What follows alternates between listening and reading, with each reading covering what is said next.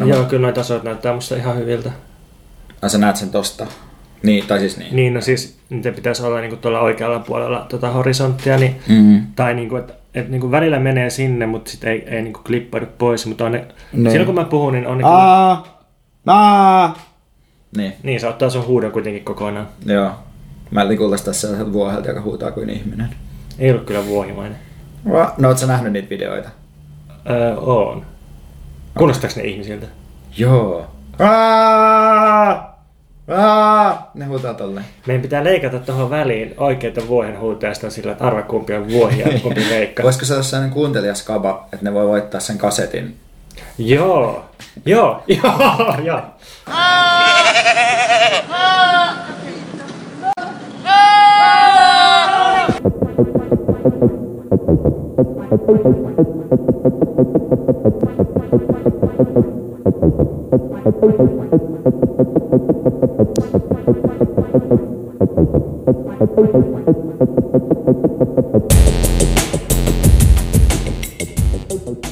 Tämä on Voiman tuottaman Mikä meitä vaivaa podcastin kuudes jakso. Mä oon Pontus Purokuru ja vieressä istuu Veikka Lahtinen. Hyvää iltaa. Olipas virallisen kuuloinen. Mä katsoin Spedes-pelejä tosta niinku, ää, eilen. Mulla oli vapaa päivä sohvalla ja sitten siitä jäi semmonen hyvä kasarifiilis. Joo.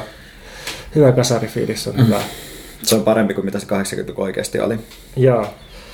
Tota, tällä kertaa meillä on myönteinen jakso. Me yritetään kehua ja me yritetään tarjota vaihtoehtoja. Ja Sä oot lisännyt tän tänne myöhemmin, mä en ole nähnyt tätä, mä en aio, mä en aio, en aio olla rakentava. Kyllä, mutta siis meidän aiheet on kehuminen, kritiikki, kritiikki Ja terrorismi. ja terrorismi. Ja sitten välissä me käsitellään yhtä todella isoa lukijakysymystä. Musta tuntuu, että mä oikeastaan mahdottoman edessä tänään, että tämä tuntuu tosi vaikealta. Tämä niin alkujuonta, mä oon stressannut tätä noin 30 sekuntia segmenttiä koko päivän. Ja sen lisäksi pitäisi jotenkin olla positiivinen ja kehua. Mm. Mutta ehkä tämä champagne auttaa. Meillä on tällä kertaa tällaista ää, La Chouette de Champignon, ää, erittäin kuivaa, hyvin hapokasta champagnea. Ja kun yksi läheinen ihminen kuuli, että mitä kautta tämä champagne on meille päätynyt, niin sen välitön reaktio oli, että kaatakaa se viemäriin. Ja me tietysti... Halusko se, että me ollaan niinku tukholmalaiset nuoret, jotka yökerhossa kaataa champagnea viemäriin samaan aikaan, kun ne juo toisen pullon? Aa, ehkä, ehkä sillä oli tämmöinen tausta-ajatus. Mutta siis mä, mä oon sitä mieltä, että kaadetaan vaan viemäriin, mutta käytetään meidän kehoja siinä välissä. Että Ollaan champagne me- niin. meidän läpi ensin matkalla viemäriin. Niin, tässä ruumiin prosessuaalisuutta tutkimme juomalla tämän champagnean ja sen jälkeen se sitten siirtyy niinku kiertoon. Joo, joo. Mutta joo, oliko sen, niinku sen sun kaverin ajatus jotenkin, että on niinku oikeistolaista tämä champagne, ja se voi jotenkin korruptoida meidät ja meidän lähetyksen myös? Oli, se oli silleen, että, että mä, en, mä en kyllä ottaisi vastaan tätä champagnea siltä taholta. Haluatko sä Veikka kertoa, että mistä tämä champagne peräisin? Joo, eli tämä Le Chouette de Champions champagne on tosiaan tuolta tuota Ellon kannat viestintätoimistolta. He ei ole siis suoraan lahjoittanut tätä meille, mutta välikäden kautta. Ja itse haluaisin sanoa, että mun käsitys Ellon kanoista on lähinnä se, että siinä missä niin kuin kaikki ihmiset, kenen mä tiedän, niin kuin, kenen kanssa mä puhun Miltonista, ja ne aina haukkuu sen niin kuin maanrakoon, niin ellukanoja ei yleensä haukuta. Eli se vaikuttaa jotenkin työnantajapolitiikaltaan mukavammalta, tai sitten ne vaan niin kuin maksaa ihmiset hiljaisiksi. Oli miten oli, niin tämä champagne on ainakin ihan hyvää. Kerro Veikka, mikä sua vaivaa tänään? Uh, no, mä olin, mun piti puhua siitä, että me ollaan pidetty sitten tästä taukoa podcastissa. Itse asiassa tuntuu kamalalta, että on ollut tauko. Siis oikeasti mulla on ollut ikävä sua mm. ja podcastia ja meidän sponsorijuomia myös. Samoin. E- Ja niin kuin tässä järjestyksessä. Mutta siis tota, piti puhua siitä, kun mä aloitin bloggaamisen uudelleen, ja se oli vähän kamalaa, mutta mä oon unohtanut sen vaivan. Nyt mun uusi vaiva on, mä oon ajautunut tällaiseen filosofiseen kriisiin viime yönä. Mä usein heräilen öisin ja sitten mä luen, luen Hesarin jotain uutisia silleen, vähän niin kuin toisella silmällä. Tälleen mä pysyn ajan tasalla, kun joskus ihmettelet sitä, että miten mä aina tiedän, mitä sä uutisissa on. luet yöllä uutisia toisella silmällä. Sen takia sulla on aamulla valmis analyysi, koska sun mm. alitajunta on yön aikana valmistanut se. Kyllä, kyllä. Just näin. Niin luin taas sen jutun vaan niin näistä kulttuurituotteiden, elokuvien ja tällaisten niin laittomasta jakamisesta ja sitten tällaisesta yhdestä lakifirmasta, joka sitten puolustaa oikeudessa näitä tyyppejä, jotka haastetaan oikeuteen tällaisilla uhkauskirjeillä. Tämmöinen Turre Legal-niminen lafka. Ja oli haastateltu siis monia tahoja tässä jutussa. Öö, siinä käsiteltiin siis oikeastaan sitä, että paljonko niiltä niin kuin, että joku tyyppi oli joutunut maksaa jotkut isot oikeudenkäyntikulut, niin kuin vaikka se oli niin kuin ei ole, sille, ei ole, sille, ei ole ehkä niin kuin, sille jakajalle ei ollut tullut niin kuin tuomioon. Sillä oli tullut 100 euron korvauksen Joo. jakamisesta ja 30 000 euroa Joo, 33 tonne just näin. Joo. Niin tämä Turre Liigalin osakas Herkko Hietanen vaan siis sanoi tässä haastattelussa, että kun kysytään niin kuin tästä, että, että kun hän tekee bisnestä tavallaan tämän asian ympärillä, hän ei siis ei ole näitä, jotka lähettää uhkauskirjeitä, vaan niitä, jotka puolustaa niitä, joille mm. nämä kirjeet lähetetään, mutta hän kuitenkin sanoi näin, että lakimieheltä on tosin väärin kysyä moraalista, ja sitten se sanoi, että liiketoimintaahan tässä harjoitetaan. Ja musta ensinnäkin oli niinku hienoa tässä haastattelussa tai tässä pätkässä se, että joku kerrankin ei löpise eettisestä liiketoiminnasta, vaan sanoo, että niinku tietyt periaatteet, niinku voiton kasvattaminen, uusien alueiden valtaaminen ohjaa sitä, mitä taloudessa tapahtuu, ohjaa mm. omaa liiketoimintaa. Että on tietysti mielessä niinku marksilainen. Mutta sitten toisaalta mua jäi vaivaamaan se, että voiko yksityiselämässään olla täysin marksilainen siinä mielessä, että näkee itsensä vaan tämmöisenä elävänä rakenteena, näkee markkinoiden toimivan jotenkin itsensä ohjaa aina askeleen edellä, että voiko ikään kuin dekonstruoida itsensä pelkäksi tällaiseksi taloudellisen dynamiikan ja dialektiikan yhdeksi yskähdykseksi, että sä vaan niin kuin katsot, että tässä nyt tätä tapahtuu ja nämä lainalaisuudet ohjaa sitä, mitä me tehdään ja näin. Mä luulen, että marksilaista enemmän katsoa, että työväen taistelut ohjaa yhteiskunnan kehitystä ja markkinat tulee aina perässä ja on, on reaktio siihen, niin kuin kaikki muukin porvarillinen on aina mm. reaktiota ja yritys kontrolloida sitä, mitä elävä työ tekee. Mm. Eli, eli tota, tässä tapauksessa mm. niin... Mutta tämähän on tässä kapitalisti, joka sitten tulee, onko tämä niinku joku reaktio elävän työn niinku liikkeisiin sitten, mitä se tekee vai? Öö, mikä?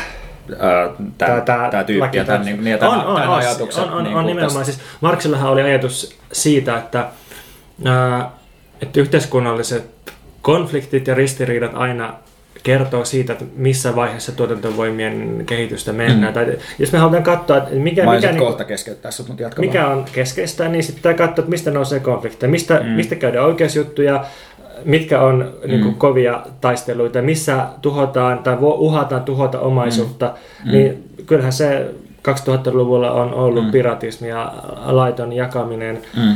Ja nyt mä oon ennenkin, ennenkin tuota tunnustanut mun rikoksia, niin itsekin on kyllä, on kyllä paljon varettanut ja jakanut, jakanut tota laittomasti netissä kamaa. Niin... Mulla on tapana sanoa niin päin, että mä en ole juurikaan mistään maksanut.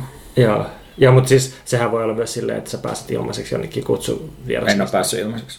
Okay. Siis, mutta siis oikeasti mä en ole mistään ohjelmistosta tai niin leffoista tupannut maksamaan kauheasti. Joo, joo, joo. joo. Mutta siis niin. Niin, että et, et siis, et mä niin itse osallistunut tähän ja sitten mm. olen seurannut tätä paljon ja kyllä musta tuntuu, että mm. aineettoman omaisuuden aitaaminen mm. ja siitä niin kun, voiton tekeminen sillä tai mm. vuokran kiskominen siitä, niin se on aidosti yksi isoimpia konflikteja, mitä meillä on tällä hetkellä kapitalismissa. Mm. Joo, joo, kyllä, hyvin, hyvin muotoiltu. Mutta se, mikä mua tässä mietityttää, on kuitenkin se, että jos ajattelee, että millä, millä tavalla niin ihmiset mun ympärillä hahmottaa niiden omaa toimijuutta, niin ne yleensä puhuu niin kuin itsestään aina sellaisena, niin kuin, että, että ne ikään kuin pysäyttää historiallisen dynamiikan tai jotenkin muuttaa sen suuntaan. Niillä ne pyrkii nimenomaan muuttamaan sen suuntaan erilaisella aktivismilla. Ne vastuuttaa itseään ja ihmisiä ympärillään siitä, että, että pitää yrittää niin kuin, uh, ikään kuin meidän niin kuin tämmöisinä niin kuin, että tämmöisen niin kuin yhteiskunnallisten valtasuhteiden uusintajina jotenkin tietoisesti tehdä niille asioille jotakin. Mutta sitten musta on jotenkin tosi hämmentävää, että joku tyyppi, joka on vaan silleen, että, että se enemmän niin sanoo, että no niin, että tässä on näitä niin valtasuhteita ja nämä tapahtuu tässä mun edessä ja näin nämä nyt vaan tapahtuu. Että se niin kuin tavallaan asennoituminen ja se niin kuin oma positiointi siinä on niin jännä. Niin, että se on oman toimijuuden ulkoistamista, jos sanoo, että tämä nyt vaan niin. tapahtuu ja mä oon vaan välikappale. Niin, mutta tavallaan se on kuitenkin toisaalta aika rehellistä sanoa niin, että jos se olisi lakitoimistossa töissä, niin ei se varmaan niin kuin se lakitoimisto kauheasti siitä, niin kuin, ei sen, että sen toimintalogiikka ei riipu sen tyypin niin kuin etiikasta tai haluista kauheasti tietyllä tavalla, vai riippuuko? Tämä on tämä mun kriisi, mitä mä yöllä mietin ennen kuin mä nukahdin uudelleen. Sitä voi ajatella myös ehkä systeemiteoreettisesti sillä tavalla, että että voisithan sä niinku, voisithan sä aina heittää, siis kaikki vois mennä nyt kadulle makaamaan ja pysäyttää kaiken ja tehdä vallankumouksen ja se on sitten niinku siinä, mutta sitten enemmän ehkä kysyä niin päin, että miksi näin ei tapahdu, mitkä on ne systeemiset jutut, jotka selittää, että näin mm. ei tapahdu, mitkä mm. on ne, mitkä on ne tota, systeemiominaisuudet, jotka selittää sen, että ihmiset tekee sitä, että ne on lakitoimistossa töissä, vaikka se on mm se ei ole töissä, mutta se on osakas. Se on osakas. Okay. Tai siis se on kyllä töissä, niin, mutta niin, siis niin, niin johtaa. Joo, mutta anyway. Niin, niin. Niin, no mä en tiedä, sä et ole täysin nyt vielä niin ratkaissut tätä mun päässä tätä asiaa, mutta ehkä, ehkä pitääkin ajatella niin filosofiset ongelmat enemmän niin, että ne ei ratkea, vaan ne jotenkin liukenee. Eli ne, niin kuin, tota noi, että niiden jotkut ongelma-asettelun perusteet asetetaan kyseenalaisiksi ja sitten voi siirtyä eteenpäin. Mä loukkaan nyt tästä sun haukuttelusta nyt. Anteeksi, se, niin kun mä ajattelin, että sä rupeat ilmiselvän feikkiä. Niin, mä ajattelin, että sä oot selittää jostain Niklas Luhmannista, josta mä, mä jaksa, mä alkaa, mutta kuunnella. Sit mä latistuin ja niin. mä kaipaan nyt lisää champagnea Anteeksi, anteeksi, anteeksi, anteeksi, se oli ilkeetä. Mä, mä en saisi tehdä susta niinku sellaista, että saisit joku vitsi tässä. Mä oon kuullut palautetta tästä podcastista, että, eh, että Veikka susta voi saada kyynisen kuvan mikä on joitakin ihmisiä häirinyt, koska se ei pidä oikeastaan paikkaansa. Niin kuin mä ekassa nee. jaksossa sanoin, niin oikeasti sä oot romantikko, nee. mutta sitten sulla on vaan semmoinen kyynikon rooli tässä jaksossa. Ei kun tässä podcastissa. tässä jaksossa. Niin, mutta en mä, en mä tiedä, en mä, en mä oikein osta tota. Mun mielestä mä oon ihan kiva tässäkin. Kuuntelijat saa ratkaista. Niin, kuuntelijat ei näe mun sellaista leveätä hymyä, mikä mulla on tässä koko ajan semmoinen lempeä hymy. Mutta Mut, hei, joo. mä kiinnostaa sun suhde tähän toimijuuteen. Tuntuuko susta, että sä oot yhteiskunnallisesti toimia, koska siis sä teet todella paljon, sä organisoit, mm. sä tiedotat, sä mm. puutut, sä oot heti niin kuin paikalla puremassa kiinni konflikteihin, niin tuntuuko susta, että sä vaikutat niihin, minkä takia sä teet sitä? Liikaa kysymyksiä, yleensä pitää kysyä yksi kysymys kerrallaan, mutta no siis kyllä mä nyt oon niin ajatellut silleen, että mä olen varmaan jonkinlainen jonkinlainen niin kuin, toimija, mutta sitten mun mielestä se, se ei kuin, tietenkään tarjolla, etteikö se voisi olla niin kuin, historiallisesti määrittynyttä kuin se mun toimijuus ja yhtä paljon, että se voi ehkä hyvin olla niin kuin, siellä, mutta vaan niin kuin, viskattu jonnekin.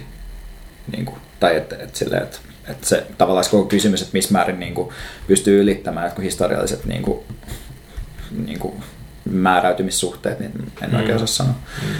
Ei, mutta musta tuntuu, että mä jotenkin lähestyn tätä koko kysymystä ihan väärin, ja sitten mä en oikein osaa sanoa siihen mitään järkevää.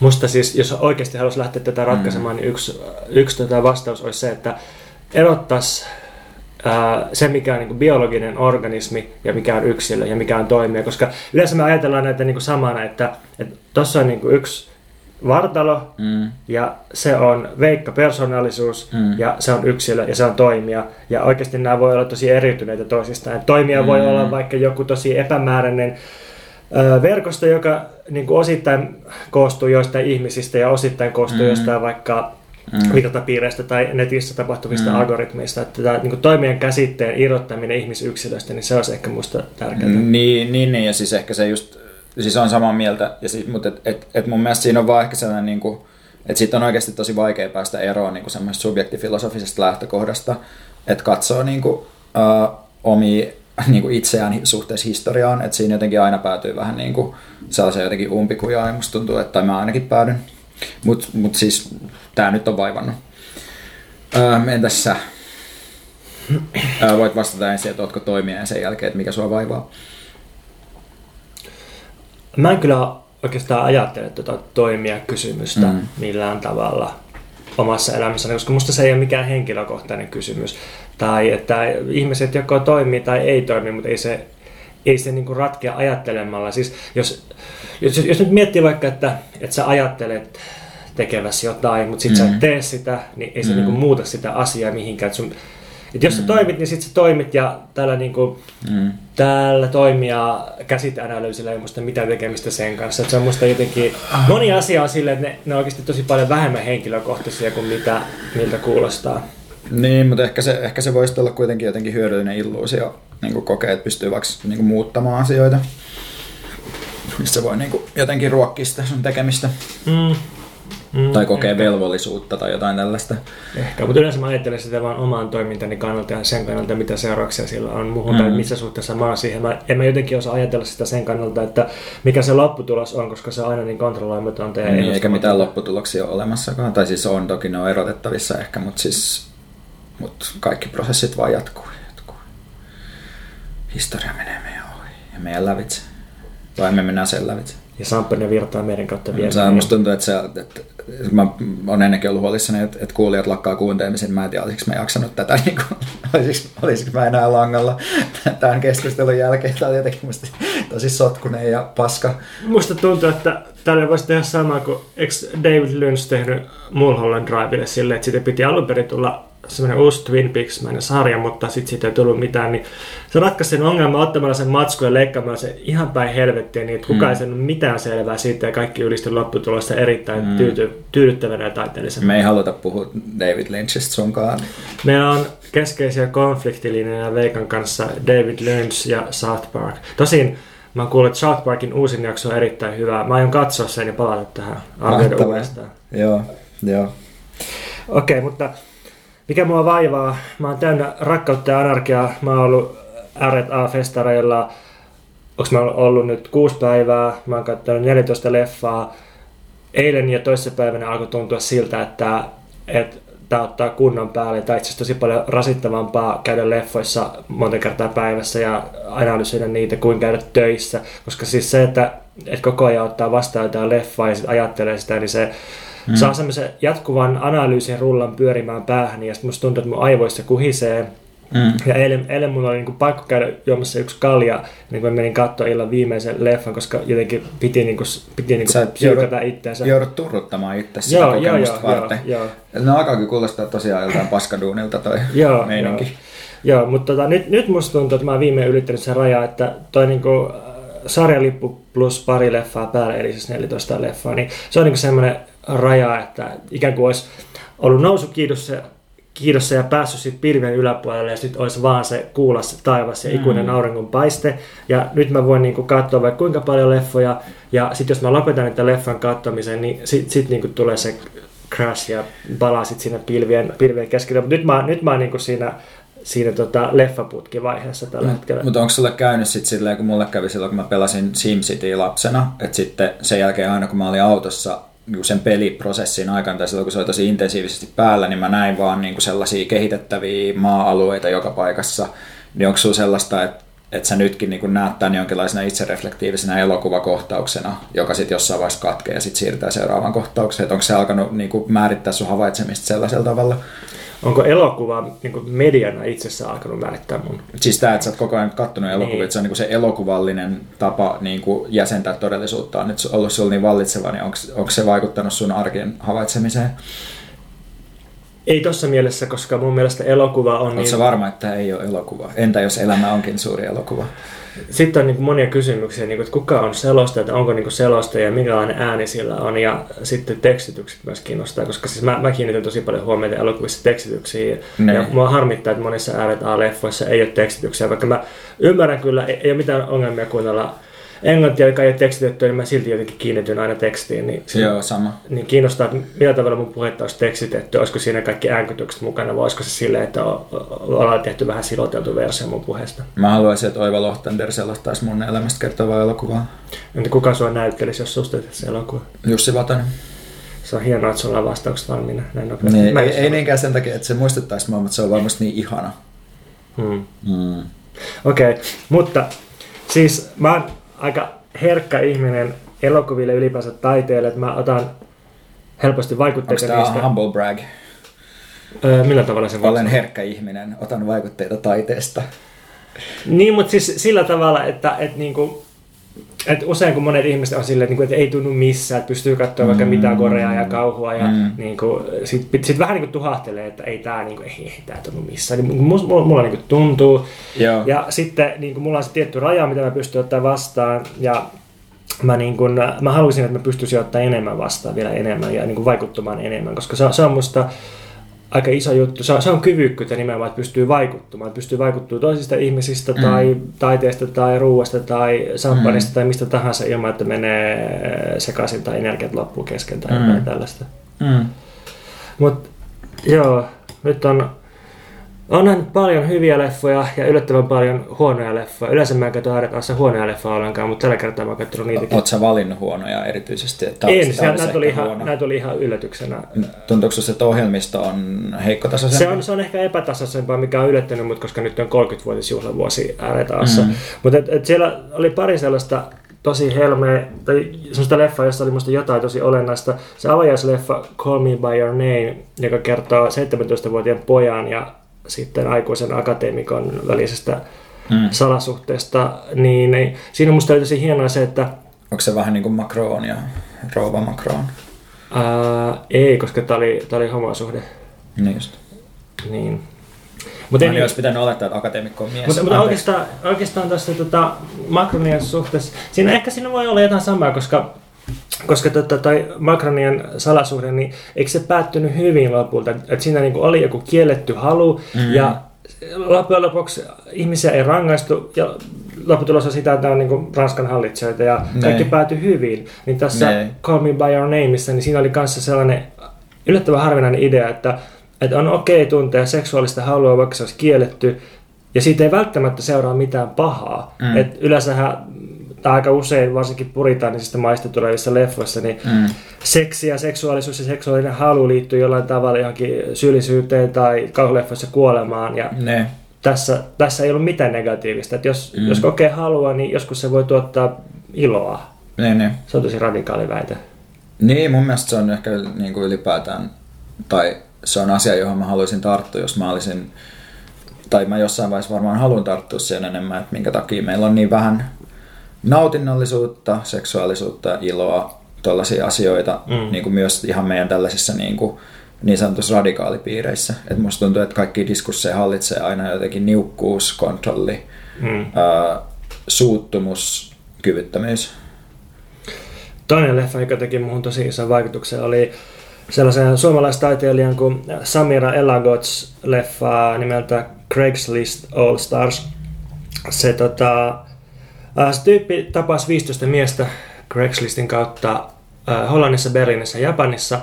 Ja sitten se toi kamera siihen tapaamiseen, ei ollut mitään käsikirjoitusta ja sitten se kuvasi kaiken, että mitä niitä välillä tapahtuu. Mm. Ja sitten siinä, siinä, oli aika paljon sellaista tosi epämääräistä ja vaivaantunutta keskustelua, mutta sitten siinä oli myös sellaisia jaksoja, että ne päätyi harrastamaan seksiä tai jotenkin... Siis kameran edessä vai? Joo, joo, joo, joo. Ja se on mukana tässä dokkarissa. Tai, tai sitten niin kuin, että yksi mies sheivaa sen jalat kylpyammessa ja toinen opettaa sitä tanssimaan jotain turkilaista tanssia ja yksi haluaa piiskata sitä. Ja mm. niin kuin, et, et, ne miehet on aika friikkejä, aika kömpelöitä, näyttäytyy tavallaan hölmönä. Ja siis tämä on niin miestutkimusta mun mielestä mm. tämä, tämä leffa. Mm. Mutta sitten se, se ei niin kuin, tavallaan siinä voisi ajatella, että se on sitä, että käännetään se nurinpäin, että kun aina naisilla on tehty tätä, että niitä niin kuin tutkitaan kameralla. Niin, niin, niin tässä on vähän samaa, mutta sitten kuitenkin se, se taiteilija itse mukana siinä naisena siinä katseessa ja se oli musta mm jotenkin, en mä tiedä, mä vaan haluaisin, että useimmat ihmiset näkisivät ton leffan. Pitää katsoa, mua kiinnostaa se. Ehkä, ehkä tavallaan toi ei kiinnosta mua hirveästi lähtökohtana, että siinä ollaan jotenkin eri, tosi eri maissa. Semmoista jotenkin voisi helposti vesittää sitä pointtia. Mutta sitten tavallaan musta tuntuu, että ne miehet, joita se löytää, mm. niin on aika samankaltaisia, tai jotenkin niissä kaikissa on se, se yksinäisyys ja kömpelöys mm. ja Mm. Joku, joku fetisi tai joku, joku semmoinen, mikä näyttäytyy friikkinä ainakin mm. sillä tavalla, millä se mm. dokkari on leikattu. Niin, ehkä tuossa on sellainen niin kuin, ihan kiinnostava jännite sen välillä, että koska on niin kuin, kuitenkin feminismin ideana on puhua patriarkaalisuudesta jotenkin äh, tavallaan niin kuin, äh, globaalina rakenteena, mutta samaan aikaan pitäisi pystyä tunnistamaan se niin paikallisiin muotoihin, niin joku kunniaväkivalta, mm. joka on tosi erityyppinen asia kuin vaikka parisuuden väkivalta. Mm. Tai niin kuin mm. silleen. Mut väkivalta on kyllä yksi kiinnostava juttu, mikä siinä nousi esille, että Ää, että kun sehän antoi itse vähän niin kuin leikkikaluksi siihen, että mm. et okei, tässä on kamera, tässä on mä ja niin kuin mitä sä haluaisit tehdä.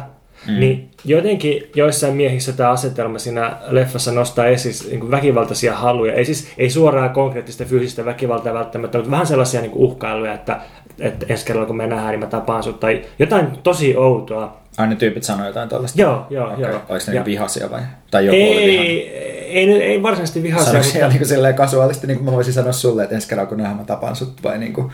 Joo, joo, siis silleen, että jos täällä olisi pimeätä ja sä olisit ilman paitaa ja sulla olisi kitara kädessä, sit sä kääristetään röökiä, sulla sitä juomaa tuossa, ja mm. sotkusta, ja sit sä sanoisit silleen niin kuin kasuaalisesti tolleen. Joo, mutta mä jäin ehkä vähän kiinni tuohon ajatukseen sitten taas. Tappamiseen? Ei vaan tähän, että, että me oltaisiin sellaisessa tilanteessa, voidaan tehdä joku ekstra Aa, jakso. Joo. Joo, meidän pitäisi tehdä sellainen erittäin visuaalinen jakso, jota ei kuvattaisi, vaan nimenomaan kuvailtaisiin, nautettaisiin. Niin. niin joo. Anyway, kolmas leffa, jonka mä haluan nostaa esille. Joo, siis mä en tiedä, musta tuntuu, että sä oot nyt kaapannut tämän, mikä sua vaivaa osuuden johonkin sun Pontuksen leffakritiikit. Uh, tämä johtuu siitä, että mä oon itse asiassa akkreditoitunut tänne festarille. Se tarkoittaa sitä, että mun pitää myös tehdä jotain sen vastineeksi. Ai niin, sä oot siis tämän podcastin kautta akkredit... No, niin. Kyllä no niin. vaan. Tämä on, vaan. mun mielestä tämä on samaan aikaan koko ajan sellainen niin kuin vähän verhotusti sellainen niin kuin omien kykyjen monetisointi, eli niin kuin rahaksi laittamisopetuspodcast. Mun mielestä kaikessa taiteessa on jollain tavalla kyse politiikasta ja organisoitumisesta.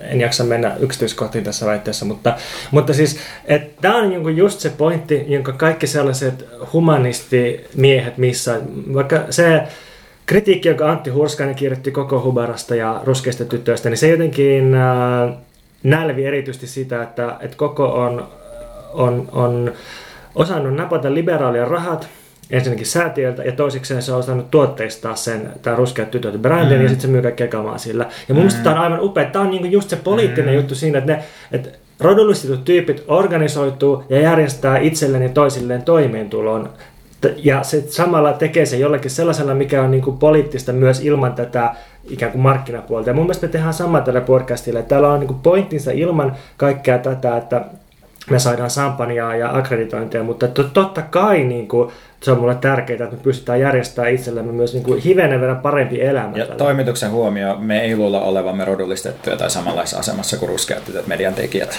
Eikä. Pontus ehkä luulee, että tämä pitää käsitellä off the record podcastin ulkopuolella, mutta joka tapauksessa, joo, siis mä, kyllä mun mielestä kaikki kannattaa rahastaa, jos teet jotain. Ihmiset tekee ihan sairaan paljon työtä, mitä ne ei tajua, että se on työtä, ja ne ei myöskään tajua, että ne alustat, minne ne tekee niitä työtä, on oikeasti niin kuin kapitalistisia instituutioita, jotka, että joku sitten tekee rahaa sit sun työstä joka tapauksessa, kansi tehdä se itse myös, tai ainakin saada siitä joku osa. Niin, yleensä ihmiset näkee vain sen osan, mistä saadaan rahaa, eikä ne näe sitä kaikkea vuosikausia ilmasta ympäri vuorokautista palkatonta työtä, mikä on ollut se edellytys, että sä saat jonkun ilmaiseksi jossain mm. vaiheessa, tai saat palkkaa mm. jostain. Anyway, kolmas leffa, mä haluan haluan tätä sanoa sen, koska se oli niin ruumiillinen kokemus. Sellainen leffa kuin Raw, joka käsittelee lihansyöntiä, hiusten syöntiä, hampaiden syöntiä, sormien syömistä, ihmissyömistä, verenjuomista. Mä en ehkä mene referoimaan sen juonta. Onko tämä niin se elokuvan teemat? On, on. No okei, mä referoin sen elokuvan juonen lyhyesti. Siis siinä on semmoinen nainen, joka on ollut koko elämänsä kasvissyöjä, sitten se menee yliopistoon Ranskassa, josta valmistutaan eläinlääkäriksi. Siellä initaatio riittinä tämmöisenä fuksiaistemppuna. Kaikki kastellaan eläimen verellä ja sitten niitä pakotetaan syömään Öö, oliko se nyt jäniksen raaka munuainen. Tämän jälkeen tämä kasvissyöjä nainen alkaa tuntea ihan vastustamatonta lihanhimoa ja sitten se on, niin kuin, eka menee varastaa burgerin ja sitten se vähän niin kuin, ahmii hiuksia ja sitten sit pitää saada jotain vähän vahvempaa lihaa ja sitten se menee todella oksettavaksi ja veriseksi. Ja, tämä on mm. semmoinen leffa, että Toronton leffafestareilla niin pari katsojaa jouduttiin kantaa pois sieltä ja niille jouduttiin antaa ensiapua, koska ne pyörtyi siinä mm. tota, esityksessä. Ja sitten niin kuin, tätä on tulkittu tietysti monella tavalla, että se kertoo niin kuin jostain naisen heräävästä seksuaalisuudesta ja Mitä niin edelleen. Niin, mutta siis Minusta toi kertoo ihan suoraan lihansyönnistä ja se kysyy mm. niin siitä, että jos, jos sulla on okei okay syödä ilman mitään tunnetuskia tapettua lehmää ja niin edelleen, niin onko se, onko se hyppäys johonkin ihmiseen sitten niin iso? Tai mikä, mikä niin kuin se, jos sä voit olla lihansyöjä, niin miksi sä voit syödä ihmistä? Tai niin kuin... Mutta musta toi on niinku, mä tiedän, että tosi monet niinku, että joku Vegan Sidekick niinku, uh, sarjakuva perustuu just tolle, tolle mm. Kelalle. Mutta se on musta täysin yhdentekevä, täysin turha, täysin epäkiinnostava just tämmöinen niin liberaalit yrittää niin kuin saada jotain niin kuin pahiksi kiinni epäjohdonmukaisuudesta ja sitten ne ei tavallaan oikein niin kuin onnistu sanoa mitään muuta kuin, että sä oot epäjohdonmukainen ja sitten heristää sormea hetkeä ja sitten lihansyönti jatkuu niin kuin ennenkin. Mä vaan mietin sitä tosi ruumiillista kokemusta, joka tulee siitäkin, että tai siitä vaan, että mitkä lajit on ok tappaa ja syödä. Mm. Ja mi, minkä lajien perään suuraa. Siis että se, että mm. lehmä versus koira – ja sitten jossain mm. välissä tätä jatko, jatkumoon ihminen. Ja mm. nykyään kaikki, paitsi jotkut himo uskovaiset on sitä mieltä, että ihminen on eläin muiden joukossa ja tykkää korostaa sitä, että me ollaan raidollisia petoeläimiä. Ja sitten kuitenkin se niinku, tiettyjen lajien syöminen on ihan hirveä tabu. Ja... Mm, niin ja tämä ehkä johtuu siitä, että me yllättäen ei, ei yritetä ainoastaan olla niin kuin loogisesti johdonmukaisia, vaan että meillä on jotain kulttuurisesti kiinnittyneitä tapoja ja, ja tapakulttuuria ja jotain historiallisia jatkumoja joissa on jotain jakoja ja määrittelyjä, pyhä ja profaini ja sellaista. Syvä hiljaisuus, epämukava hiljaisuus. Onko mä taas onko mä kyyninen paska ja haastan sua liikaa ja en anna sun puhua loppuun ja sitten pitäisi tehdä kivaa ohjelmaa, mutta sitten ei olekaan kivaa. Meni niin abstraktiksi, että mä ajattelin, että mä keräilen itseäni hetki juomalla champagnea ja katsomalla Economistin kansi lehtiä mm. tässä pöydällä. Niin näkisittepä tämän meidän asetelman. Me ollaan, me ollaan siis molemmilla valkoiset teepaidat, me istutaan keittiön pöydän ääressä kaksi kuohuviini, tai siis joo, kaksi kuohu, tai tota, champagnelasia, ja ne molemmat lepää ekonomistin numeroiden päällä. Sitten meillä on yksi älypuhelin ja yksi tabletti, josta me luetaan meidän muistiinpanoja. Mä, varmaan näkökulmasta riippuen tämä on niin hienoa tai tosi surullista.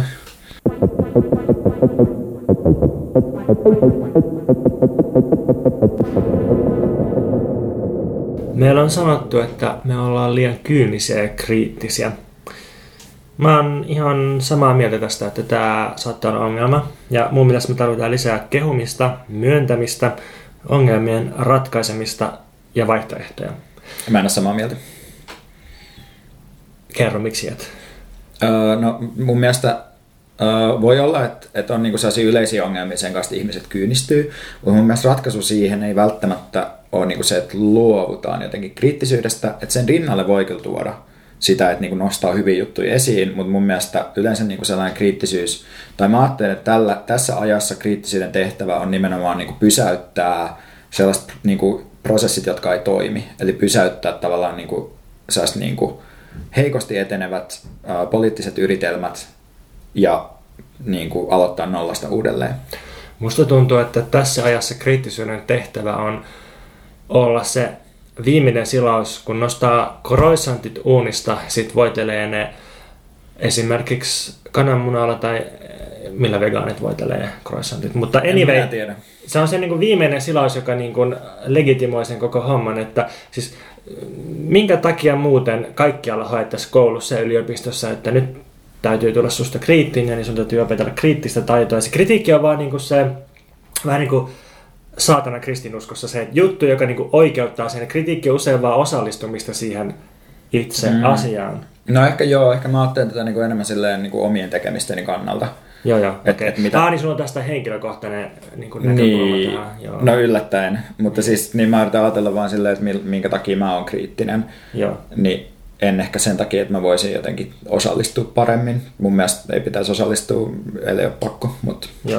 Mut siis tämäkin on tosi yleinen puheenparsi, että että joo, että lisää positiivisuutta ja myönteistä ajattelua ja vaihtoehtoja. Et ei, niinku, älä viitti olla näin ankeet, anna joku niin kuin ratkaisu. Mm. Joo, mutta siis tämä ei ole niin kuin se, mitä mä haen. Mm. Mun mielestä me, me pitäisi oppia kehumaan ja jotenkin myöntämään asioita ilman, että siitä tulisi egon pönkitystä ja itsekyyttä meidän pitäisi oppia kehumaan sillä tavalla, että se lisäisi meidän iloa ja kasvattaisi meidän voimia ilman, että se olisi jotenkin sellaista kilpailua ja ikään kuin omaisuuden tai pääoman haalimista. Että siihen se usein menee vaikka sosiaalisessa mediassa, että ihmiset kerää itselleen kehuja ja tykkäyksiä ja näin edelleen, mm. mutta ei, kun tarvittaisiin jotenkin tapoja kehua aidosti mm. ilman, että se menee tohon niin. Jotenkin äh, tapoja arvostaa ja hyväksyä toisia sellaisilla tavoilla, joka tekee meistä vahvempia ja niin, vapaampia. Niin, niin ehkä sillä jos ajattelee, että kun itsellä, että kyllä mua välillä niin kuin harmittaa se, että mä niin paljon niin kuin just, äh, on just ampumassa alas asioita, että sitten olisi kyllä niin kuin jotenkin hyvä pystyä tekemään itse tai niin kuin, ikään kuin samaan aikaan kun pitää sanoa, että mitkä asiat ei toimi, niin olisi hyvä pystyä myös vahvistamaan, mutta mun mielestä ne on tavallaan kaksi tosi erityyppistä asiaa, se kritiikki ja se vahvistaminen. Että se vahvistaminen on enemmän ehkä niinku ritualistista tai jotenkin sellaista niinku käytäntöä, missä öö, niinku, a, niinku luovutetaan tavallaan jos jotain voimaa, jos sen kritiikin tehtävä on ehkä niinku enemmän sille analyyttisesti jotenkin niinku pysähtyy pohtimaan, että mitä tässä ollaan tekemässä. Että ne on niinku musta ylipäätään niille jotenkin on musta niinku samanlaista luonnetta ilmiöinä niillä kahdella siellä. Että se kyllä niin väittänytkään.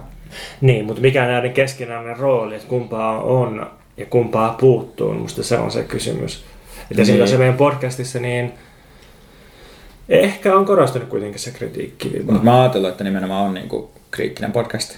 Niin, niin se nimikin viittaa itse niin, niin, niin, niin, niin, niin, mutta ei, joo, mutta kyllä voidaan, voidaan kehua, mutta siis ei mun mielestä tarvii, tarvii ehkä myöskään asettaa niitä silleen, että... että Vastakkain. Me, niin, niin, että, että, että, niin, ja sitten meillä on 50 pinnaa kritiikkiä, 50 pinnaa jotain joo, myöntämistä, että ei, ei se nyt ihan niin... Mutta siis mä oon miettinyt tämän suhteen, että sen lisäksi, että kehuminen on ongelma, niin oikeastaan kehujen vastaanottaminen on ongelma. Et mä tunnen aika harvoja ihmisiä, jotka pystyy vastaanottamaan kehuja. Mm, mäkin olen opetellut sitä, se on vaikeaa kyllä.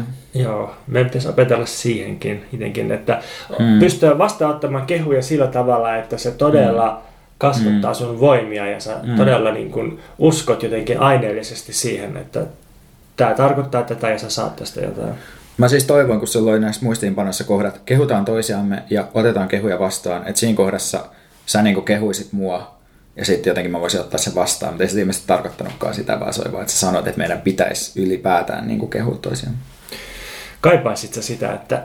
että sä kehuisit mua. Niin. Totta kai, tai siis kyllä mä, joo, ehdottomasti. Mutta ei sun siis tarvii nyt tehdä sitä niin kuin tälleen spontaanisti. Niin, se alun perin mä olin ajatellut, että tässä vaiheessa mä olisin puhunut siitä, että miten paljon mulla on ollut ikävä sua ja mm. meidän podcastia ja tätä kaikkea, mutta sitten tavallaan se tuli jo aikaisemmin, niin nyt mä Sä et halua sitä. toistaa sitä. Niin, niin. Mm. Mutta otan sen silmistäsi vastaan kuitenkin vielä kerran. Mut, äh, eli ollaanko me sitten tota noin, menossa siihen, että me sitten kehutaan jotain muita kuin toisiamme, ettei tästä tule jotenkin liian tota noin, vaivaannuttavaa. Joo.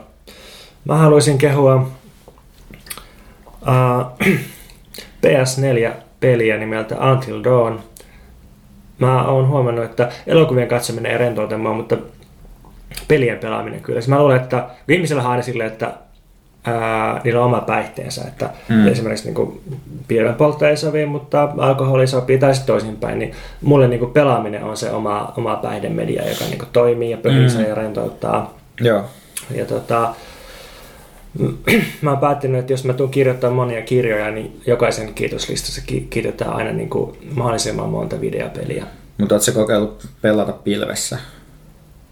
Mieti sitä. Ee, en ole, en ole itse asiassa, en, en ole. Joo, en. Tota, silloin kun GTA 5 julkaistiin, niin ää, tota, mun kaveri järjesti tämmöiset ilokaasukestit sen, sen kunniaksi.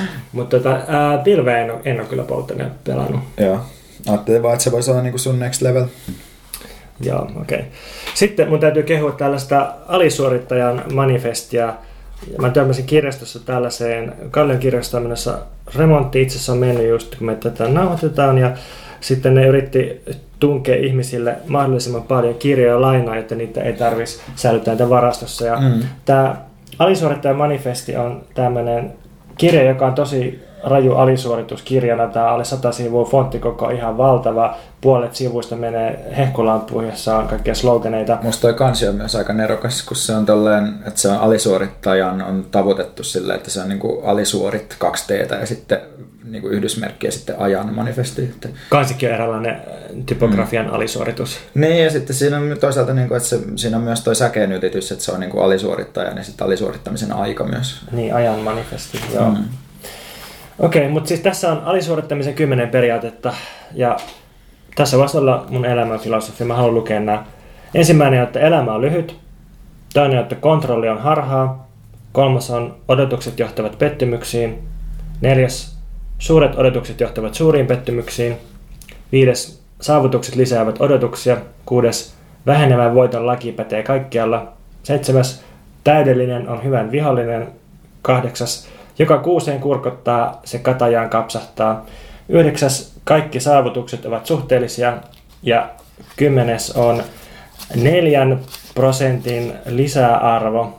Ja tämä viittaa siis siihen, että geneettisesti ihmiset on 96 prosenttisesti simpanssien kaltaisia. Ja niin kuin se ihmisyys on meissä vaan tämä 4 prosentin ero simpansseihin ja me ollaan tavallaan kaikki apinoita, joten onko se nyt niin kauhean tärkeää yhtään mikään oikeastaan elämässä. Se, että me ylipäänsä pysytään seuraavaan minuuttiin elosta, niin se on meidän kaikkein suurin saavutus. Ja musta tämä on ihan mahtava mm. elämänfilosofia aikoina, aikana, jolloin meitä kaikkia osallistetaan ja aktivoidaan ja koko ajan piskataan suurempaan tuottavuuteen.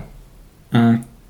Joo, tykkään. Vaikka mä en kyllä koe, että mua yritetään osallistaa yhtään mihinkään. Hammaslääkäri kysyi tänään mun alkoholin käytöstä, että se on musta ainoa kontrollitoimi, minkä mä oon kokenut pitkään aikaa. Se mä valehtelin se alakanttiin ja sitten se oli silleen, että sun pitäisi juoda vähemmän. Tää kaikki johtuu vaan siitä, että sä oot itse sisäistynyt sen piskaamiseen. No shit. Me puhuttiin tässä ennen tämän nauhoittamisen al- alkuun, että, että miten meidän keskustelut on välillä vähän sellaisia, niin kuin, että kaksi eka vuoden opiskelijaa olisi käynyt jonkun johdatus Foucault'on kurssin ja sitten olisi silleen, että kontrolli on sisälläsi. Mm. Mä haluan kehua vielä Laurie Pennyä, eli Penny Redia, joka on tämmöinen brittijournalisti ja kirjailija. Se on, mä jotenkin, mä niin ihailen sitä valtavasti, se on mun esikuva tietyllä tapaa, mä silti samaan aikaan kateellinen sille, se on vuoden mua vanhempi, se on julkaissut joku kuusi kirjaa ja se ei ole asunut vuosikausia vakituisesti missään, koska se on matkannut ympäri maailmaa kaikkien kiinnostavien yhteiskunnallisten liikkeiden ja tapahtumien perässä. Ja mä niin kun tiedän, että mä en ikinä pystyisi elämään sellaista elämää, mutta mä ihailen sitä todella paljon ja jotenkin mä oon myös lainannut siltä aika paljon muotoa omaan kirjoittamiseeni. Ja sitten mä viimeinkin sain käsiini Roxanne Gain Bad Feminist-kirjan. Mä vein joku naapuri oli dubbannut meidän roskakatokseen hirveät pinot kaikkea kirjallisuutta ja mä nappasin ne sitä roskiksesta ja vein sitten divarin ja sain sieltä sitten rahaa ja vaihdossa kirjoja. Ja sain... Eli sä oot ostanut sen? No tavallaan viemällä roskiskirjoja divariin. Ja mä täältä, että mä että enemmän kiinnostaa, että, että sulla on se oma näytä, mä voin lainaa sen sulta. Joo, kyllä saat, saat sen Koska lainaa. mulla on toistaiseksi sanonut, että mä oon hyvä feministi, niin sitten mä voin, voin tätä korjata tämän käsityksen. Joo. No eikä ei todellakaan sellainen olo. Joo. Okei, okay, mutta mahtava kirja mm. ja jotenkin semmoinen kirja, että kun sitä alkaa lukea, niin on silleen, että joo, okei, okay, tämä on tällaista mm. ä, oman elämän politiikkaa ja niin kuin, ei ole uusia ajatuksia. Ja sitten sit, niin kuin, sit se, se kirjan niin kuin kompositio, se, se kirjan sommittelu siitä, että mitä ne esseet antaa toisinsa lisää, niin sitten kun on lukenut niin sata sivua, sitten vähitellen se alkaa toimia ja sitten tajuaa, että okei, tämä on mm. tämä juttu ja se pitää lukea kokonaisuutena. Että tajuat jossain vaiheessa, tähän pitää lukea kokonaan. Niin. Joo, joo. No mulla on just tällainen aina sama niin kuin tällainen. Mä luulen, että se liittyy jotenkin saa se omaan niin kuin elitistisyyteen, että se on ennakkoluulo. Että jos tosi moni ihminen lukee joku kirjan, niin mä en halua lukea sitä. Mutta että mä aion antaa tälle mahdollisuuden. Koska tämä sopii myös tähän mun, niin kuin, tota, mistä mä puhuin yhden kaverin kanssa tuossa Animalian viikonloppuleirillä justiin, että, että hyvä projekti niin kuin yrittää lukea niin kuin niin kuin joku tietty määrä niin kuin ei-sis-miesten kirjoittamia kirjoja. Mm. Mä oon lukenut niin kuin muutaman tota, noin, naisten, naisten kirjoittaman kirjan, niin sitten tota, voi niin kuin jatkaa tässä hyvin sitten Roxanne Gain kanssa, sitten kun sä oot lukenut sen, jos sä oot jo lukenut sen. Mä oon lukenut sen, mä voin tuoda yes, sen mahtavaa. kun me lähdemme. Joo, mutta saaks mä nyt kehua? Öö, mä haluaisin kehua tota, ensinnäkin, öö, tää on vähän niin kuin mainos myös, että Liv Strömqvist, ruotsalainen sarjakuvapiirtäjä, joka myös tekee kahta podcastia Ruotsissa, uh, Lilla Devettiä ja sitten En Varisakasin pod podcasteja, jotka on molemmat niin kuin tällaisia, mulle tosi niin kuin, uh, esikuvallisia podcasteja. On niin kuin, Sarakuvilla on opettanut mulle emotionaalisesta työstä ja ydinperheen emotionaalisesta taloudesta oikeastaan kaiken. Se on antanut sen lähtösykäyksen, että mä oon alkanut tarkastella niin kuin ikään kuin omaa feminismiä ja omaa osallistumistani hoivatyöhön ja, niin kuin, ja ymmärtänyt niin kuin, tavallaan laajemmin sen, mistä siinä koko hoivan psykologiassa on kyse, että se ei liity pelkästään lastenhoitoon, vaan se liittyy kaikkeen siihen, että miten me niin kuin, huolehditaan psyykkisesti toisistamme, ketkä sitä tekee ja millä edellytyksillä. Onko Liv Strömqvistilta suomennettu tai kääntty englanniksi jotain? No siis äh, just siltä tulee nyt niin kuin kaksi juttua suomeksi. Siltä on käännetty aikaisemmin se ää, äh, tiedon hedelmä, okay. joka käsittelee niin kuin vaginaa sosiaalihistoriallisesti. Ja, ja nyt sillä, sillä on nyt käännetty Prince Charles Chancellor, eli Prince Charlesin tunne, joka on nimenomaan tämä mulle kaikkein tärkein tämä niin kuin, tota, ydinperheen tällaista niin kuin hoivaekonomiaa käsittelevä juttu, tai vähän niin kuin rakkauden historiaa ja mm. kaikkea mm. tätä. Mm. Ja sitten siltä käännetään myös sen uusin, joka on tota, uh, hitto, mä en nyt muista sen nimeä tähän hätään, mutta siis siinä käsitellään mun niin kuin aika paljon, se käsittelee niin kuin kapitalismia ja vasemmiston heikkoutta se on niin kuin uusin sarjakuva, joka ilmestyy nyt Turun kirjamessuilla Sammakolta lokakuussa ja se tulee myös tota käymään Turussa silloin. Okei, okay, kuulostaa hyvältä. Joo, mahtava. Tosi mahtava tyyppi. Sano, se myös niissä podcasteissa onnistuu olemaan sellainen tyyppi, että kun mun mielestä usein semmoista vähän niin kuin Ikään kuin täällä niin kuin omasta, omista traditioista ponnistavat tyypit sanoo tosi ilmeisiä asioita ja ajattelee, että ne on niin kuin oikeita asioita sanoa, niin kuin, mm, että mm. tämä ei ole ok on tyypillinen fraasi. Mutta Liv Strömqvist sanoo yleensä asioita, joita mä en odota siltä ja se on musta super kiinnostavaa ja sitten mä opin siltä. Mutta sitten haluaisin kehua kahta tämmöistä liikekentän uh, mun mielestä toimia, jotka tekee tosi kiinnostavia asioita tällä hetkellä. Eli FEMFiä, Feminist Forumia ja sitten Right to Live turvapaikanhakijoiden liikettä jotka mun mielestä on nyt sellaisia liikkeitä, missä on selvästi niin kuin energiaa ja voimaa jotka radikalisoi uusia ihmisiä ja muuttaa ihmisten elämänkäytäntöjä. Mm. Ja ne luo toivoa siinä, missä niin kuin, sitä ei nyt on niin kuin vaikea nähdä paikoissa. Ja sitten mun mielestä niissä molemmissa on myös oleellista se, että niissä on kyse ihmisten nimenomaan niin kuin itseorganisoitumisesta, niiden oman, omien niin kuin, tavoitteiden ajamisesta. Mm. Et se on kuitenkin sellainen yksi niin kuin, asia, mikä mua usein vaivaa puoluepolitiikassa, että siellä niin kuin, voimaantuneet ihmiset sanoo, että meidän täytyy tehdä asioita muiden puolesta mm. ja meidän täytyy edustaa näitä muita. Ja si- niin siihen liittyy tosi ilmeisiä ongelmia just siinä, että sitten ne muut jää sen poliittisen prosessin ulkopuolelle. Niin sitten mm. näissä jutuissa on kuitenkin mun mielestä kyse siitä, että ihmiset tekee niinku itse asioita. Ja sitten siellä on muita myöskin niinku liittolaisia, jotka vahvistaa niiden kykyä tehdä niitä asioita. Ja sitten ketkä ihmiset, eli äh, Rachel Livissä on kysymys siirtolaisista ja turvapaikanhakijoista ja niiden mm. liittolaisista. Femfissä on kysymys naisista ja feministeistä ja... Ja rodullistetuista feministeistä, joo. queer-ihmisistä, uh, muunsukupuolisista. Että siinä joo. on niin kuin, tosi laaja spektri niin kuin, tavallaan saatteen, mitä kaikkea intersektionaalisuus kattaa, niin ihmiset, jotka sitten järjestää niin kuin itse asioita. Joo. Musta on kiinnostavaa, että just tällä hetkellä vaikuttaa siltä, että edistyksellisiä poliittisia konflikteja pystyy tuottamaan nimenomaan siirtolaiset ja naiset ja erilaiset queer-henkilöt, mm.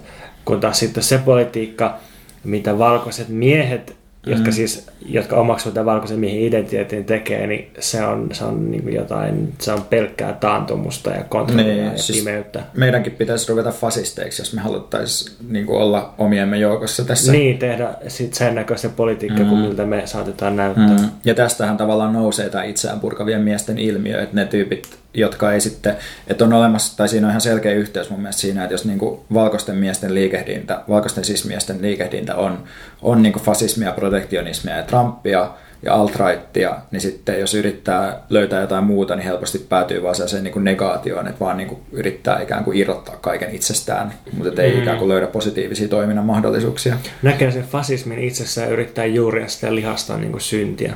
Mm. Sen sijaan meidän pitäisi että sen mä tiedä, mitä meidän pitäisi tehdä. Tehdään tätä podcastia vaan ja ollaan hiljaa. Mutta tai... onko tämä meidän podcastin projekti, onko tämä nyt tämä sama kritiikin projekti? Mm. Ikiaika, ei ikiaikainen, mutta toi ehkä mm. valistuksesta jostakin sieltä alkanut niin, no siis niin, kun mä tavallaan niin kuin tätä koko kysymystä tästä kehumisesta ja tästä, että minkä takia meillä niin paljon kritiikkiä on just miettinyt, että että että miten ollaanko me jotenkin juututtu vaan sellaiseen uh, niin kuin ainaiseen yritykseen ikään kuin valita joku ongelmainen asia ja sitten niin kuin avata se uudelleen ja uudelleen. Ja sitten jotenkin, että, että sitten kun on niin kuin jotenkin, koska ei ole enää oikeastaan semmoista, niin kuin, että sen positiivista projektia, niin on niin kuin jää pelkkä kritiikki, niin mä ehkä ajattelen, että mä toivoisin, että me ei olla kuitenkaan ihan siinä, niin kuin, ja, mutta toisaalta mä en ajattele myöskään, että tämä podcast on niin kuin mun poliittinen projekti varsinaisesti, että on ehkä mulle, mulle vaan niin kuin jotenkin tärkeää yrittää... Saada champagnea. No saada sitä joo, ja sitten niin kuin, kyllä mun mielestä jotenkin on hyvä ainakin yrittää ymmärtää, että mitä ei kannata tehdä. Uh, mä en ainakaan haluaisi jotenkin yrittää tehdä myöskään jotain sellaista, että vaihtoehdot podcastia, jossa niin kuin käydään läpi erilaisia asioita, mitä voi tehdä. Tai jotenkin ehkä me voidaan niin kuin yrittää sisältää joku sellainen osio, mutta se ei nyt tunnu musta kuitenkaan... Mä haluaisin niin kuin jotenkin hyväksyä sen horrostilan ja tutkia sitä tällä hetkellä sen sijaan, että mä jotenkin niin kuin ajattelisin, että se, se menee ohi, kun vaan niin kuin touhottaa hirveästi. Että se on musta niin kuin yleinen virhe myös vaan niin kuin tehdä jotain. Niin, tehdä jotain, koska on pakko tehdä jotain niin. ja sitten voidaan olla ylpeänä, että tehtiin ainakin niin. jotain. Se on just se kiireen regiimi, niin, mistä joo. viimeksi puhuimme.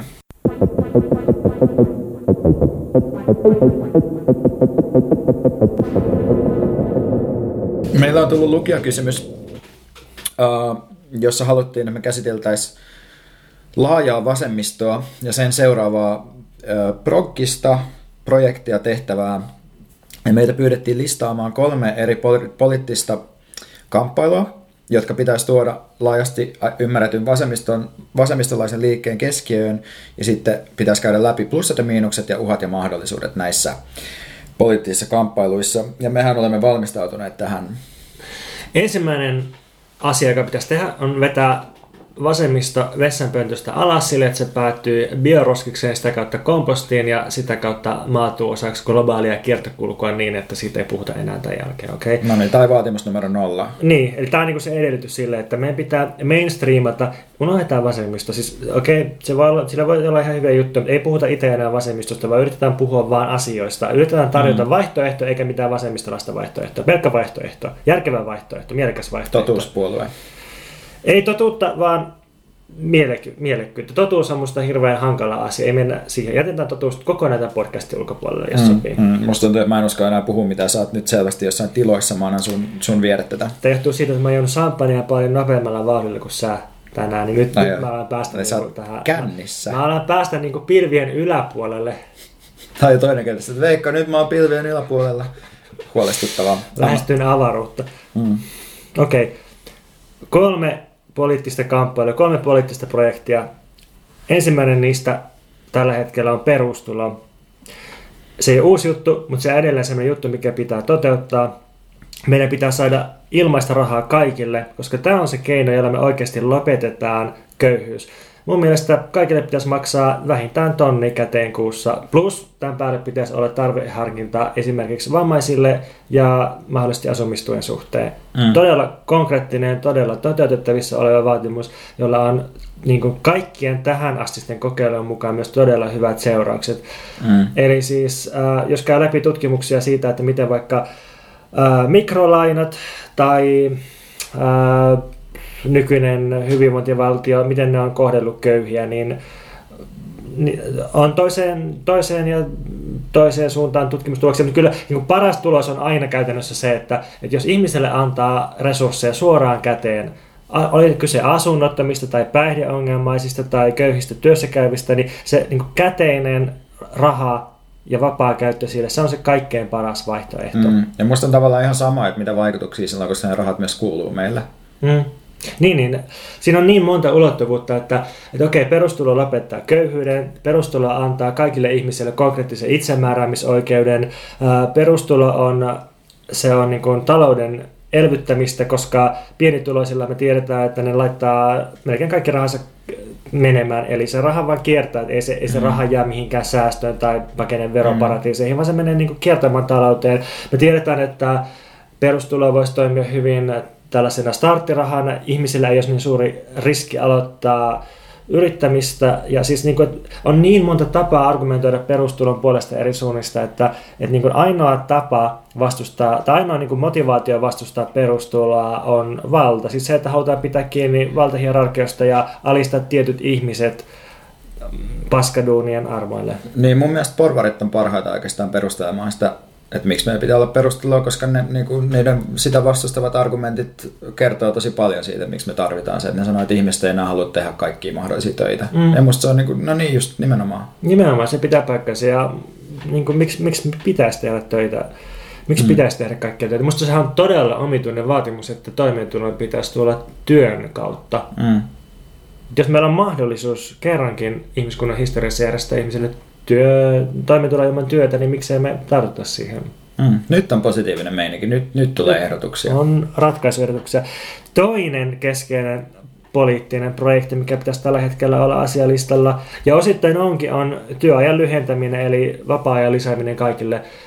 Se hyvä työviikko olisi tämmöinen noin 15 tuntia ehkä, eli olisiko se kolme tuntia päivässä. Mä itsehän siis olen toteuttanut tätä käytännössä tosi pitkään, että Mä oon useamman vuoden tässä tehnyt noin kolme tuntia päivässä töitä. Että jos mä oon ollut toimittajana, niin sitten mä oon usein tehnyt se kolme tuntia päivässä töitä ja lopuajan mä oon pelannut iPadilla Tower Madnessia tai sitten Facebookin ja juonut kahvia ja välillä ollut pitkällä lounalla ja ja näin. Ja sitten sit, jos mä kuitenkin niin kolme tuntia päivässä töitä tekemällä onnistunut kirjoittamaan noin kirjan per vuosi ja niin edelleen, niin sitten kyllä nousee kysymyksiä niille aloille, joilla ei mm. pystytä tämmöistä niin, niin sanottua luovaa työtä tekemään kolmella tunnilla per päivä. No mä väitän kyllä, että suurin osa niistä ihmisistä tekee myös noin kolme tuntia päivässä töitä, mutta ne on, ne on vaan luovempia peittämään sen. Niin, niin, niin. Tai niiden on ehkä pakko peittää se siinä, missä sun ei tarvi, koska sä vastaat vain itsellesi apurahan maksajalle. Niin, niin. Mutta et, et siis toi, että ihmiset käytännössä, siis kyllähän sitä nyt on tutkittu, että ihmiset tekee, mm. jos on kahdeksan tuntinen työpäivä, ja se ei ole jotain päivystämistä jossakin vahtimestarikopissa. Niin, tai jotain purilaisen vääntämistä Niin. mäkkärissä. Niin, ruumiillista läsnäoloon perustuvaa työtä tai tunnetyötä. Niin, niin ihmiset tekee käytännössä 3-5 tuntia töitä Mm. tästä ja se loppu, loppu on sitten täyttä kontrollia ja äh, turhuutta. Mm. Ja sitten kun miettii laajemmin työajan lyhentämistä, niin se oikeastaan ratkaisee suurin piirtein kaiken. Eli jos työaikaa lyhennettäisiin, ihmisillä olisi vähemmän stressiä, ympäristötuhot vähenis, koska päästöt vähenis, ihmiset vois paremmin, ei olisi liian työnteon aiheuttamia ongelmia. Ja sitten jos työaikaa lyhennettäisiin, niin työtä pystyttäisiin myös jakamaan, eli tämä ratkaisisi ison osan työttömyydestäkin. Jos miehet tekisivät vähemmän palkkatyötä, niin olisi mahdollista ehkä jakaa kotityö ja hoivatyö tasaisemmin. Sitten kun mietitään, että miten paljon väestö ikääntyy, niin jos työaikaa lyhennettäisiin, niin myös eläke- eläkeikäiset pystyisi jatkamaan tarvittaessa tai halutessaan töissä, eikä olisi pakko päättää, että se on joko se 40 tuntia viikossa tai sitten täyseläke. Tarvitko siis kaikki ongelmat? Hmm. Mä käyn tällä hetkellä itse, mä teen 80 prosenttia työaikaa.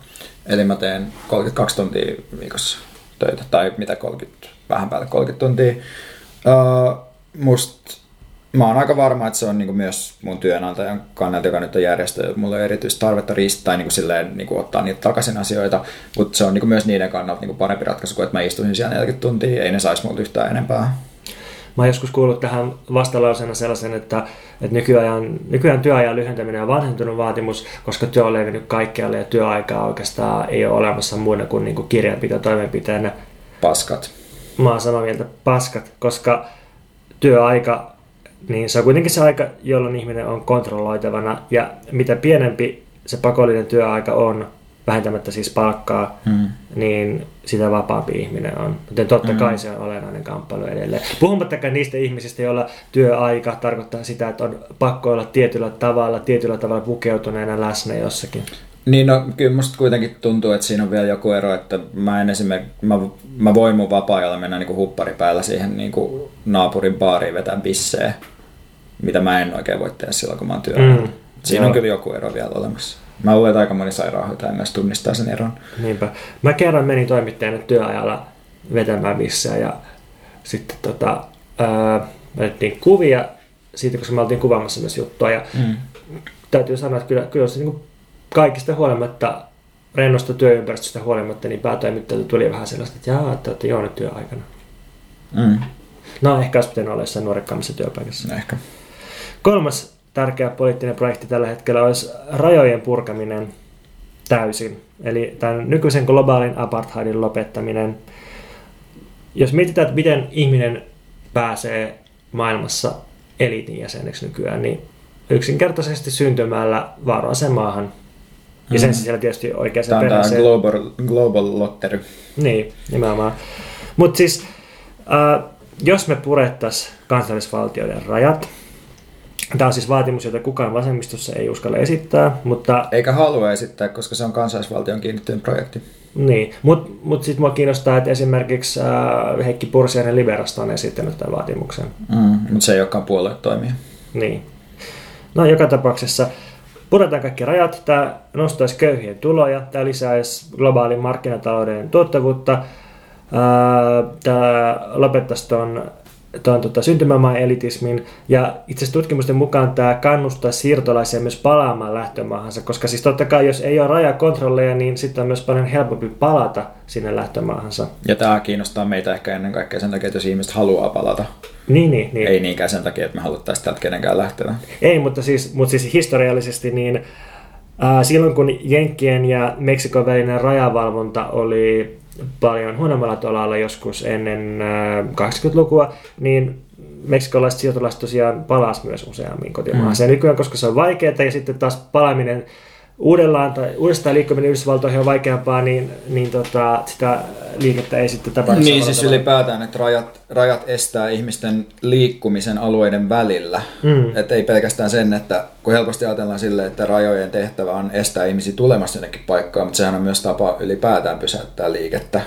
Niin, tai hallinnoida liikettä, ei välttämättä pysäyttää, mutta hallinnoida sitä, että mikä pääsee eteenpäin. Tavarat pääsee helposti, pääomat pääsee helpoiten, koulutetut valkoiset ihmiset pääsee suhteellisen helposti ja sitten kun mennään niin rodullistetussa hierarkioissa ja varallisuushierarkioissa eteenpäin, niin sitä vaikeampaa on päästä niiltä eteenpäin. Mm.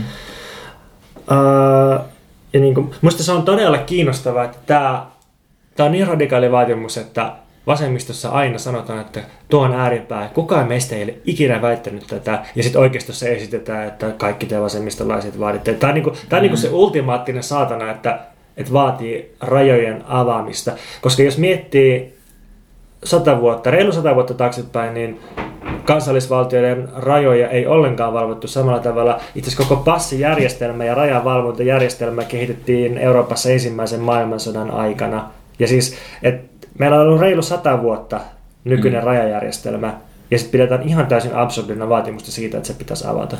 Mulla on sellainen kokemus nykyään, tämä voi nyt olla sellainen viimeinen tilaisuus tai paras tilaisuus kaikille, jotka on niin kuin eri mieltä meidän kanssa tai mun kanssa niin kuin lopullisesti lopettaa kuunteleminen tai niin kuin, tehdä musta täydellinen niin pelletän kautta. Mutta musta tuntuu, että suurin osa mun sellaista poliittisista mielipiteistä, mitä mulla nykyään on, on pitkälti sellaisia, mitä mä oon muodostanut ehkä 15-vuotiaana. Silloin kun mä en niin tavallaan hirveästi miettinyt asioita muusta näkökulmasta kuin siitä, että mikä olisi mun mielestä oikein. Ja sitten mä oon niin käynyt läpi semmoisen vaiheen, että mä oon niin opiskellut vähitellen sitä, että mikä on ikään kuin mahdollista jossain nyky niin kapeissa ehdoissa.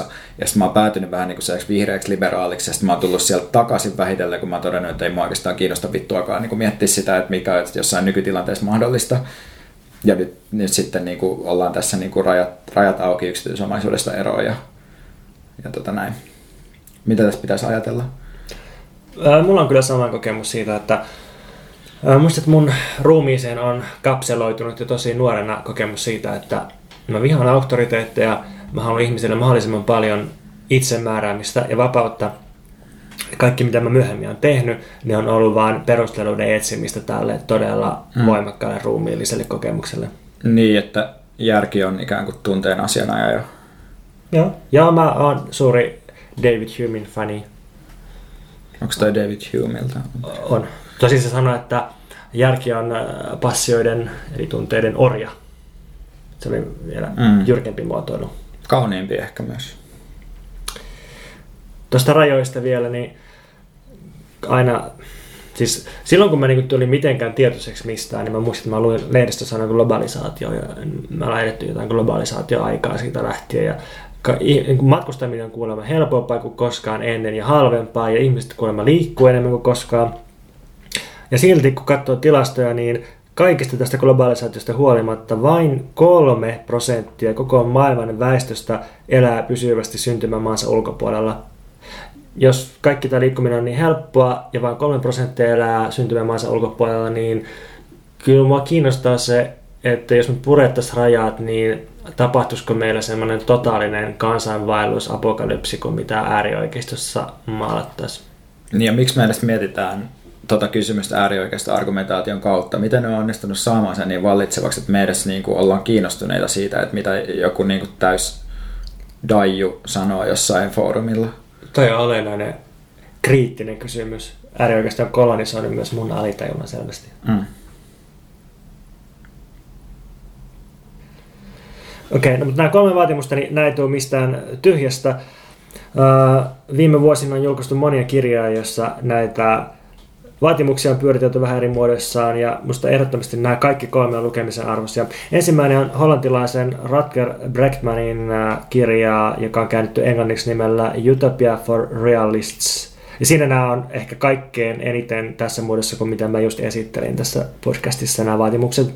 Se on todella hyvä, epäideologinen, dataan perustuva, lyhyt populaarikirja. Toinen kirja on Alex Williamsin ja Nick Snirnekin Inventing the Future, joka korostaa tota, automatisaatiota ja koneiden roolia näissä vaatimuksissa, eli erityisesti perustulossa ja työajan lyhentämisessä. Kolmas kirja on Peter Frasin Four Futures, joka käsittelee neljää tulevaisuusskenaarioita, josta yksi on täysin automatisoitu luksuskommunismi, johon me itse asiassa päädytään, jos me toteutetaan nämä kaikki kolme vaatimusta. Kiva, että joku tulevaisuuden tutkija jaksaa vielä ajatella kommunismia. Joo, ja siis jos mennään taaksepäin historiassa, niin oikeastaan voidaan nähdä, että 2000-luvun yhteiskunnalliset liikkeet on, on asettanut tavalla tai toisella kaikki nämä vaatimukset, ja esimerkiksi Michael Hardin ja Antonio Negren Imperiumi vuonna 2000 julkaistu kirja, siinä oli myös nämä vaatimukset, ja oikeastaan jos me hypätään pari vuosisataa taaksepäin, niin työväenliikkeellä on ollut nämä samat vaatimukset vapaudesta ja itsenäisyydestä jossain muodossa. Nyt me vaan ollaan luovuttu niistä, mutta mikä meitä vaivaa tuonne takaisin?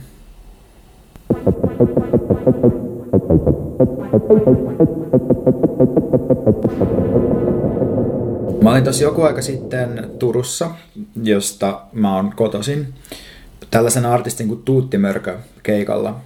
Tiedätkö Tuutti Mörön?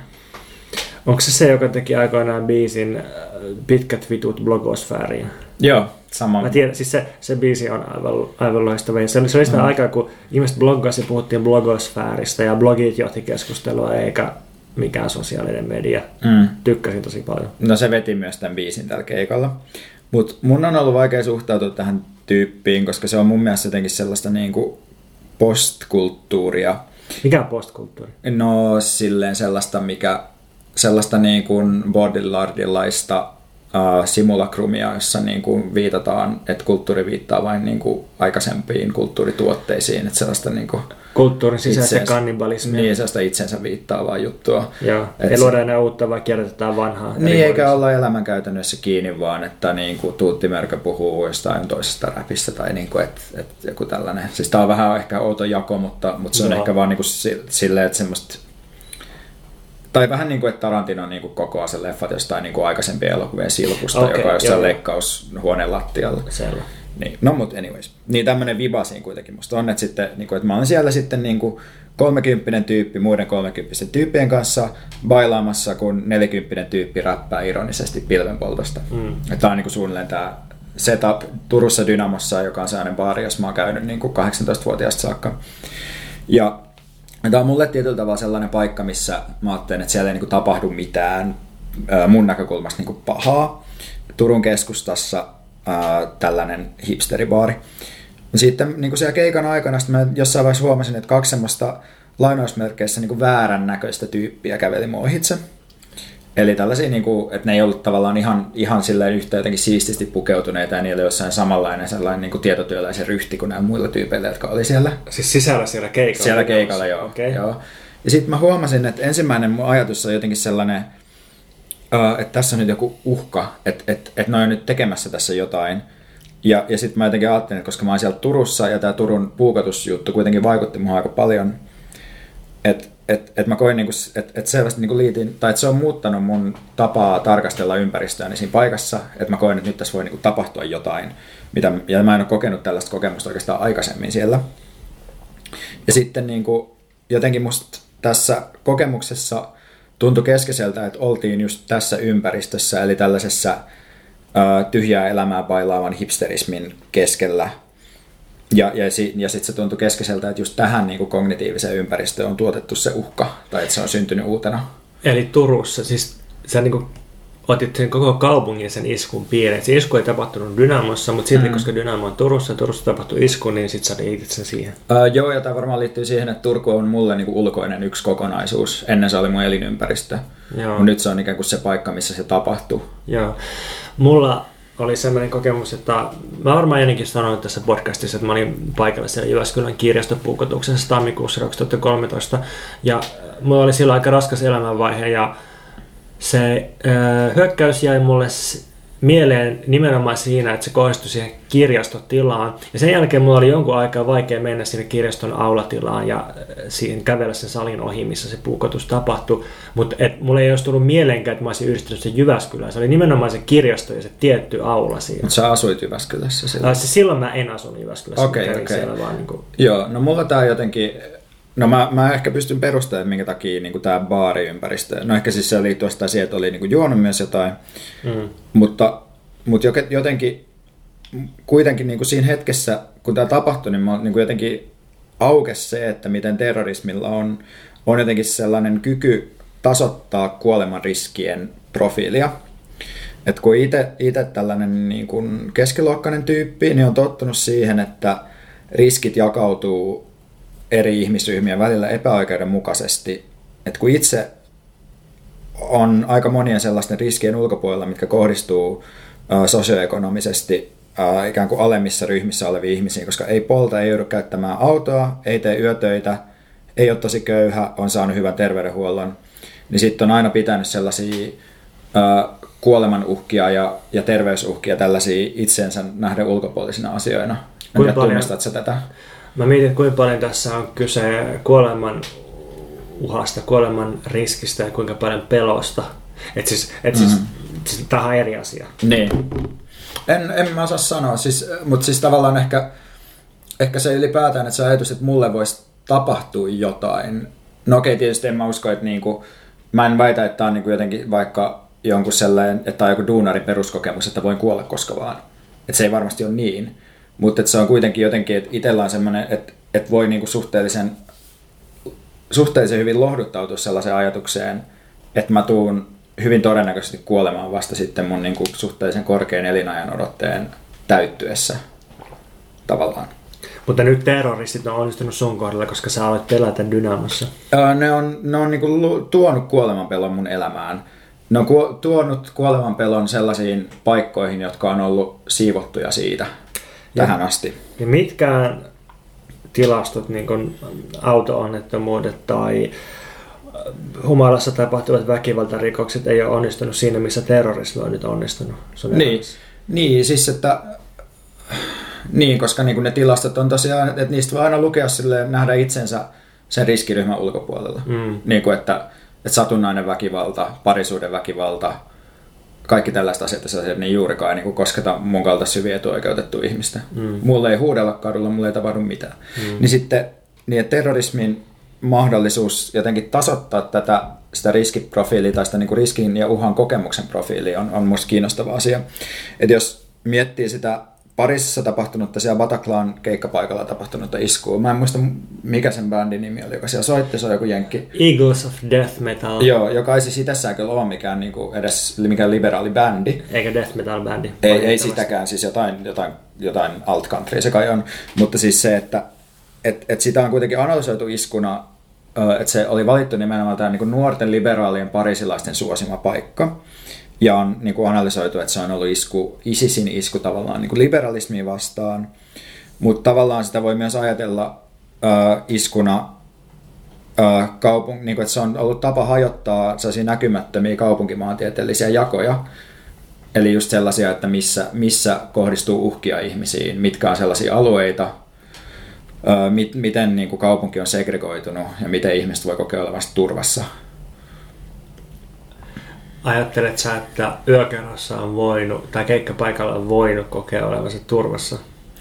No kyllä mä uskon, että ne bailaavat parislaiset on voinut kokea olevansa aika turvassa. Ne, jotka on siellä niin kuin, ne, ne tyypit, jotka käy siellä niin kuin keikkamestassa, siis jotenkin verrattuna ehkä sellaiseen, että millainen kokemus voi olla vaikka asua jossain, niin kuin, jossain niistä Pariisin lähiöistä tai jotain tällaista. Et mä luulen, että siinä on kuitenkin erilainen erilainen niin kuin se oma kokemus.